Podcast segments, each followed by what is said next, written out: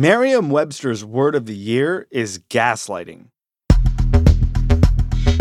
Psychological manipulation of a person, usually over an extended period of time, that causes the victim to question the validity of their own thoughts. It's a bit of an odd choice because it feels like gaslighting might have been a better word of the year in like 2016, 2017.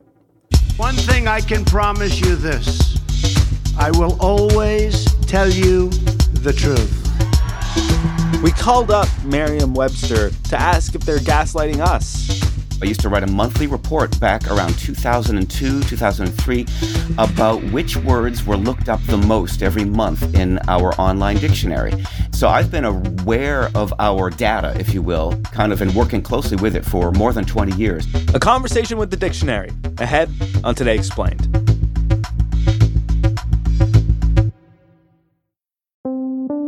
Support for Today Explained comes from FX's The Veil, starring Elisabeth Moss. If you like spy thrillers or indeed Elisabeth Moss, then you might want to check out FX's The Veil. It's an international spy thriller that follows two women as they play a deadly game of truth and lies on the road from Istanbul to Paris and London. Oh, I'll go. One woman has a secret, same here, and the other has a mission to reveal it before thousands of lives are lost. FX's The Veil, now streaming only on Hulu. You know how to book flights and hotels. All you're missing is a tool to help you plan that unbelievable travel experience. That's why you need Viator. Book guided tours, excursions, and more in one place. There are over 300,000 travel experiences to choose from, so you can find something for everyone. And Viator offers free cancellation and 24 7 customer support for worry free travel. Download the Viator app now and use code Viator10 for 10% off your first booking in the app. Find travel experiences for you. Do more with Viator. Yo, it's Malachi Lee. I play 11 instruments, and you're listening to Today Explained. Another day, another Today Explained, but this episode's different because today we're talking to Merriam Webster, or at least Merriam Webster's editor at large, Peter Sokolowski. We called him to ask why his dictionary ended up choosing gaslighting as its word of the year. It's a statistical measure of what sent people to the dictionary in the past 12 months. Because the dictionary does reveal a huge amount about the culture by the sort of spikes that happen on any given day that a certain word in the news or maybe in entertainment, the title of a movie, or the utterance of a newsmaker, or something like the death of Queen Elizabeth, for example, um, will send people to the dictionary to check words, to check definitions, maybe to check spellings. Um, and so we can measure that and then compare the current year with the past years. And doing that, we find which word was looked up this current year that was not looked up in the past. And that gives us a, a, good measure of what sent people to the dictionary. And that's our word of the year.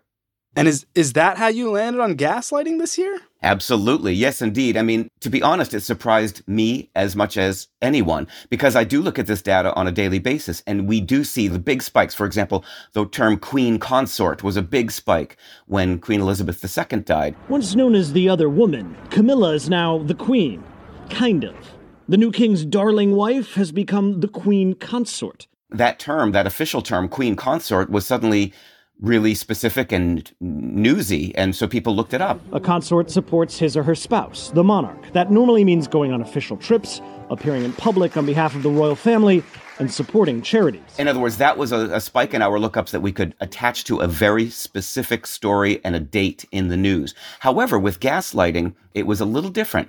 It was a word that kind of rose with the tide and stayed very high. It was in our top 20 to 50 lookups on a daily basis, and the raw tonnage of those numbers resulted in its clear victory as word of the year this year. In other words, it wasn't attached to any single story. It was the single word that many people looked up.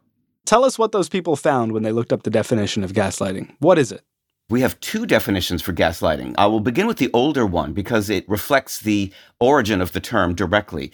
Gaslighting, the psychological manipulation of a person, usually over an extended period of time, that causes the victim to question the validity of their own thoughts or perception of reality. And that has to do with the characters in the film and the play that preceded it called Gaslight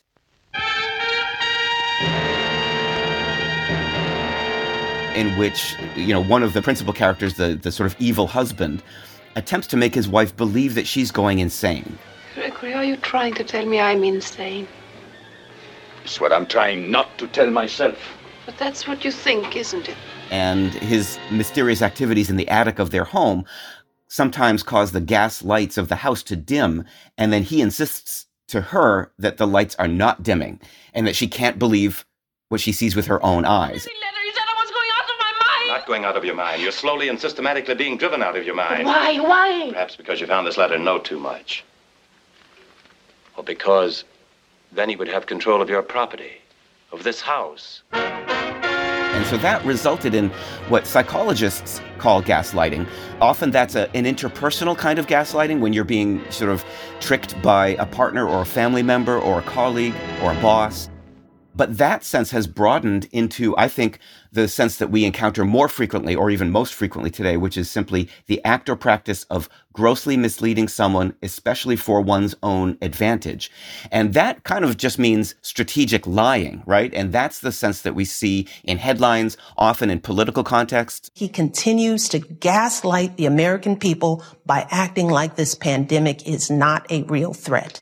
This is one of those words that started with a kind of narrow, specific definition and has broadened to a more general definition that's being adapted and adopted by many people in the, and many journalists. This is a, a favorite word for headlines. To what can we attribute the resurgence of this word that comes from a movie that no one's seen? That's right.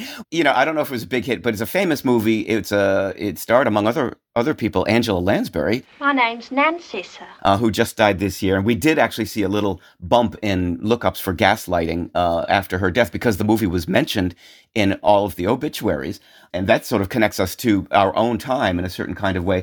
In its narrow psychological sense, this term has been around since mid-century, since the 50s and 60s, but we see a big jump in 2017 and then another jump every single year since. This is a word Aha. that has really, yeah, this is a word that has really jumped into the public domain. If we can trace it to any single thing, we can trace it to the Teen Vogue article from December 2016. And the headline of that article is Donald Trump is gaslighting America. Of course, this isn't the biggest electoral college victory in history. It takes a simple Google search to figure that out, but it's almost like these sort of distractions to divert our attention from this was a truly political use obviously of this term uh, but it also sent many people to the dictionary i think it was probably the first time many people encountered this term using this psychological terminology on a kind of macro scale and of course, this is before Donald Trump took office. This is after the election, but before the inauguration. And as you might know, that article went viral and it began this sort of pattern of journalists' use of this term. The President of the United States is gaslighting you, and you deserve to know. If you look up uh, this word in kind of news outlets, you see that this word is used increasingly in places like the New York Times and news websites. And I think a lot of people who who read Teen Vogue or spend a lot of time online might have thought, you know, gaslighting would have been a better word of the year in in 2017. How did it become your word of the year 5 years later? First of all, the dictionary acts as a kind of lag indicator of the culture, you know, to use economic terms. We don't recommend words, we don't propose words, we don't coin words. We report on the words that are being used by many uh, writers and journalists uh, in many publications. And in this case, this is a word that has had this momentum in the past few years. And also, in the past few years, I think this is a reflection of a broader cultural fact. And that is simply that the technology that informs us also deceives us. We live in an age of doubt. The whole notion of what people call the big lie, that we can't trust our elections, and a broader cultural conversation about the validity of elections. And so the culture has absorbed this doubt that, the, that, that we all have to sort of view with skepticism, whether it's, for example, a hacking problem of your own bank account or email or trolling online. In other words, we have become accustomed to the uh, real threats to our identities and to our information.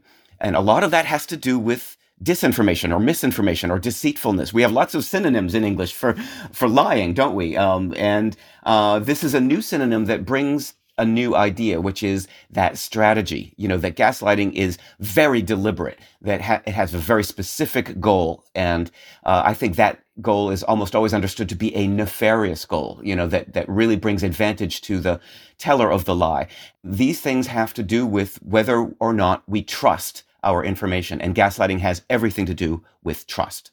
Do you feel like when you made gaslighting the word of the year that you were going to maybe divide some people or lose some people who look at Merriam-Webster as a neutral player in our wars, in our in our various divisions?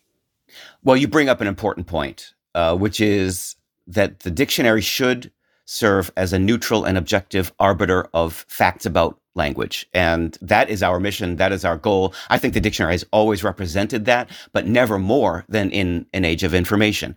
But here's the thing. It's also, this word originated in interpersonal communication. And this is a word that is used every bit as much on the right as it is on the left. The Biden administration is gaslighting America, not only with their ill-conceived agenda, but they are trying to make us believe that what we actually see and are experiencing is not happening at all. Take, for example, the border. So, in many ways, this is a term that is very broad in its application. It's kind of universal in its appeal. It seems like everybody's got a story about this kind of deception. But the fact is, the dictionary can't be afraid of reporting the truth about language. And if that truth uh, reveals something about our culture and our politics, which it often does, um, then I think it's up to all of us to interpret that in our own way. I mean, the dictionary is in some ways static, and the dynamic part is our interpretation of these facts.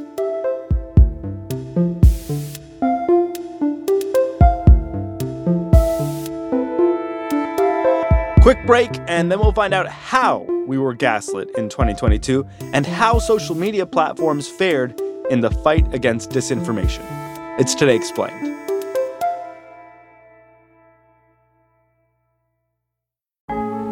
Support for the show today comes from Quince. It's a time of year where the weather is changing. Maybe your wardrobe is too. It's time to put away the winter clothes and pull out the summer clothes. But maybe you pull out your summer clothes and you're like, wait, I hate all these clothes. Well, Quince wants to offer you a chance to hit F5. You know what I'm saying? A little refresh. Is that still what F5 does? Back in my day, that's what F5 does. Claire White, my colleague here at Vox, has tried Quince. I would say the clothes feel super timeless. A lot of their silhouettes are classic and stay in style for a really long time. I would categorize Quince as a very timeless, approachable brand. You can hit F5 and upgrade your wardrobe this spring by going to quince.com slash explain for free shipping on your order and 365 day returns. That's Q-U-I-N-C-E dot com slash explained to get free shipping and 365 day returns. Quince.com slash explained. Support for Today Explained comes from Ramp. This ad goes out to all the finance professionals looking for love. I'm just kidding. Looking for a better way to simplify business finance across expenses, vendor payments, and accounting. And to all the accountants tired of the same old finance software, Ramp may be the answer you've been looking for. Ramp is the corporate card and spend management software designed to help you save time and put money back in your pocket. So, what does that mean? Well, according to Ramp, they give finance teams unprecedented control and insight into company spending, issue cards to every employee with limits and restrictions, automate expense reporting so you don't waste time.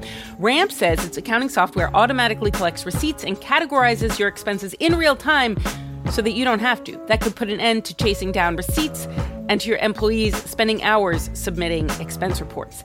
And now you can get $250 when you join Ramp. Just go to ramp.com slash explained, ramp.com slash explained, R-A-M-P.com slash explained. Cards issued by Sutton Bank and Celtic Bank, members FDIC. Terms and conditions do apply.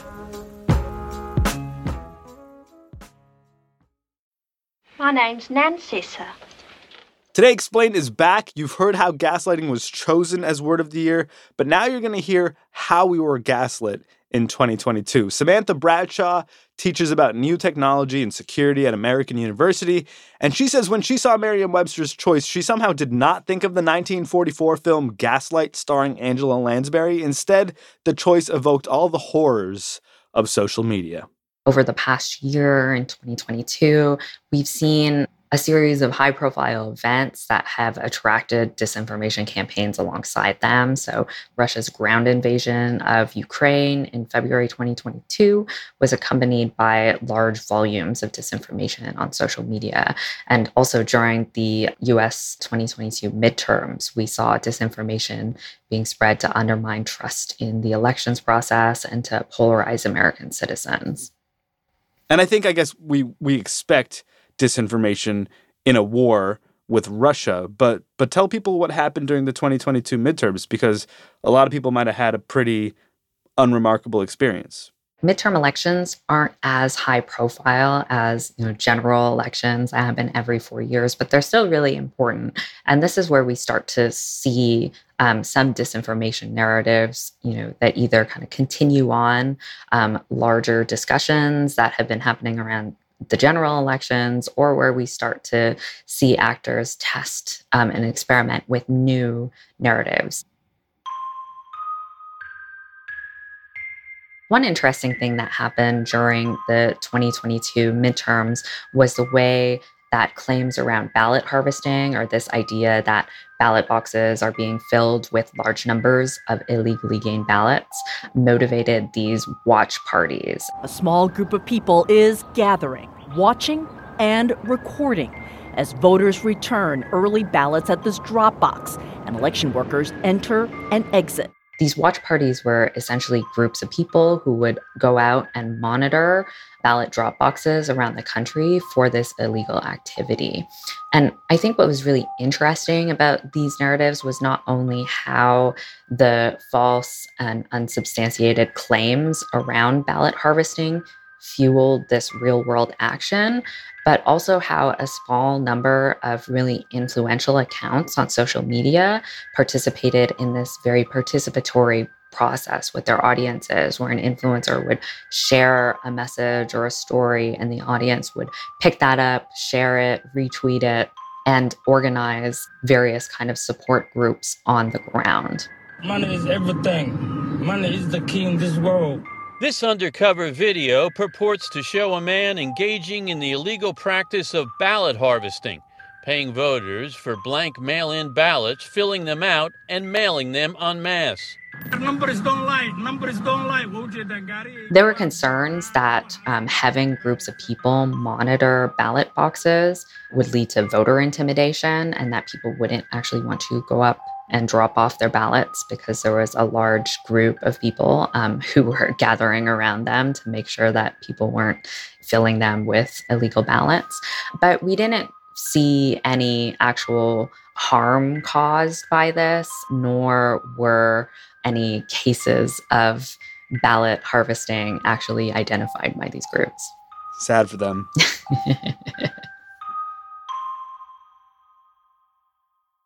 in these cases of, of the Russia Ukraine war or even the 2022 US midterms, who are the chief propagators of disinformation? Is it regular people? Is it state actors? Do we even know in the case of Russia?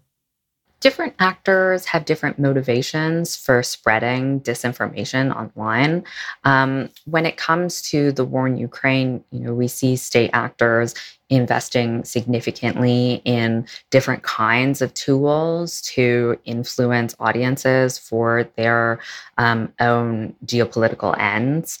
Um, and, you know, we often, I think it's really important here to also make a distinction between overt and covert influence operations because here we can think about the way that state actors use the entire media ecosystem when they're pursuing foreign influence operations. So, you know, state backed media um, through broadcasters, um, in the case of Russia, RT, they can have significant reach, not only through television and broadcast, but also on social media, where they tend to generate large audiences. And this is even despite the fact that there have been several sanctions placed on RT as a broadcaster. We look at its reach around the world, it operates in multiple languages, and platform companies haven't been as successful at demoting um, or reducing the spread of non English um, state backed media coverage about the war in other kinds of countries. And this is really interesting too, because if you look at the covert operations of Russia, um, and the way that they you know create fake accounts and bots to automate the spread of mis and disinformation to uh, amplify these narratives, they don't often generate as much engagement as they used to. We haven't really seen um, recent disinformation campaigns that are using these kind of covert strategies of creating fake accounts generate the same kind of reach. And is that because social media companies are getting better at dealing with this after, let's say, the 2016 election and the 2020 election and the January 6th uprising? Yeah, I think social media companies have really stepped up their game when it comes to identifying what they call coordinated inauthentic behavior, the fake accounts and the bots and the foreign influencers who are trying to game social media systems to amplify the reach of their disinformation narratives and their disinformation campaigns. What I think we're still struggling with has more to do with coordinated, authentic behavior. And this is also kind of how we're seeing misinformation change because it's not so much about having fake accounts or bots automate the spread of this harmful content, but it's more about real people who are pushing these narratives through their own personal social media account. But platforms don't have a good way of taking down content that come from authentic users. There's an elephant in this gaslighting room, and it's it's in the shape of a bird, I think. And so Twitter's going through this crisis over some of the very issues we're talking about right now. Is that just going to be a, an issue for Twitter to resolve, or do you think it has broader implications for for other social media platforms? I think with what's going on right now at Twitter, for me as an academic who uses a lot of social media data to analyze disinformation networks and their effect on democracy more broadly, one of the biggest worries is that we're going to lose access to a lot of the data and tools that make studying this phenomenon possible. Because right now we don't have very good insight into the way that social media actually changes people's opinions and behaviors. We're only just starting to catch up with digital technologies. Academic research can be slow, like a lot of you know lawmaking and policy it takes time to develop studies to test our hypothesis to make sure things are robust and um, one of the big concerns with the twitter takeover is that we're losing access to such a great resource for measuring um, and understanding some of the relationships between social media and democracy more broadly. And so, you know, going forward, I think this also has broader implications because we're seeing how platforms are changing um, and how people are moving to platforms that are much more closed, that are much harder to access, encrypted applications, smaller fringe alternative platforms like Gab, Parler, Truth Social, Telegram to an extent. I mean, it makes it much harder to understand how the different affordances of these platforms are changing not only how mis and disinformation spreads, but the effect that it is having on everyday people and how they're eventually going to formulate their political opinions or how they're going to go out and vote or whether or not they're going to show up at an event like January 6th. It sounds almost like you're saying that having everyone in the same place accusing each other of gaslighting is better than having everyone in, you know, 50 different social media platforms where no one feels like they're being gaslit. that is kind of what I'm saying.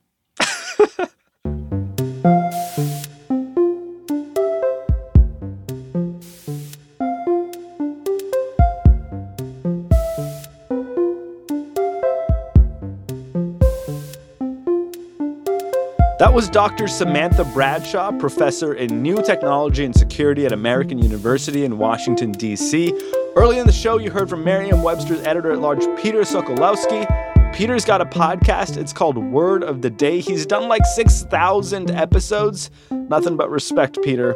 This episode of Today Explained was produced by Haleema Shah. We were edited by Matthew Collette, fact checked by Laura Bullard, and mixed and mastered by Efim Shapiro. The rest of the team includes Avishai Artsy, Hadi Mawajdeh, Amanda Llewellyn, Miles Bryan, Victoria Chamberlain, Siona Petros, Paul Robert Mounsey, and our supervising producer, Amina Al Sadi. We had extra help this week from Jolie Myers. We use music by Breakmaster Cylinder and Noam Hassenfeld. I'm Sean Rameswaram. My co host is